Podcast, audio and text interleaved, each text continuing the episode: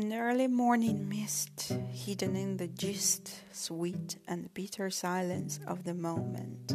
Another day to seize, another way to twist, another line, another rhythm, another sonnet.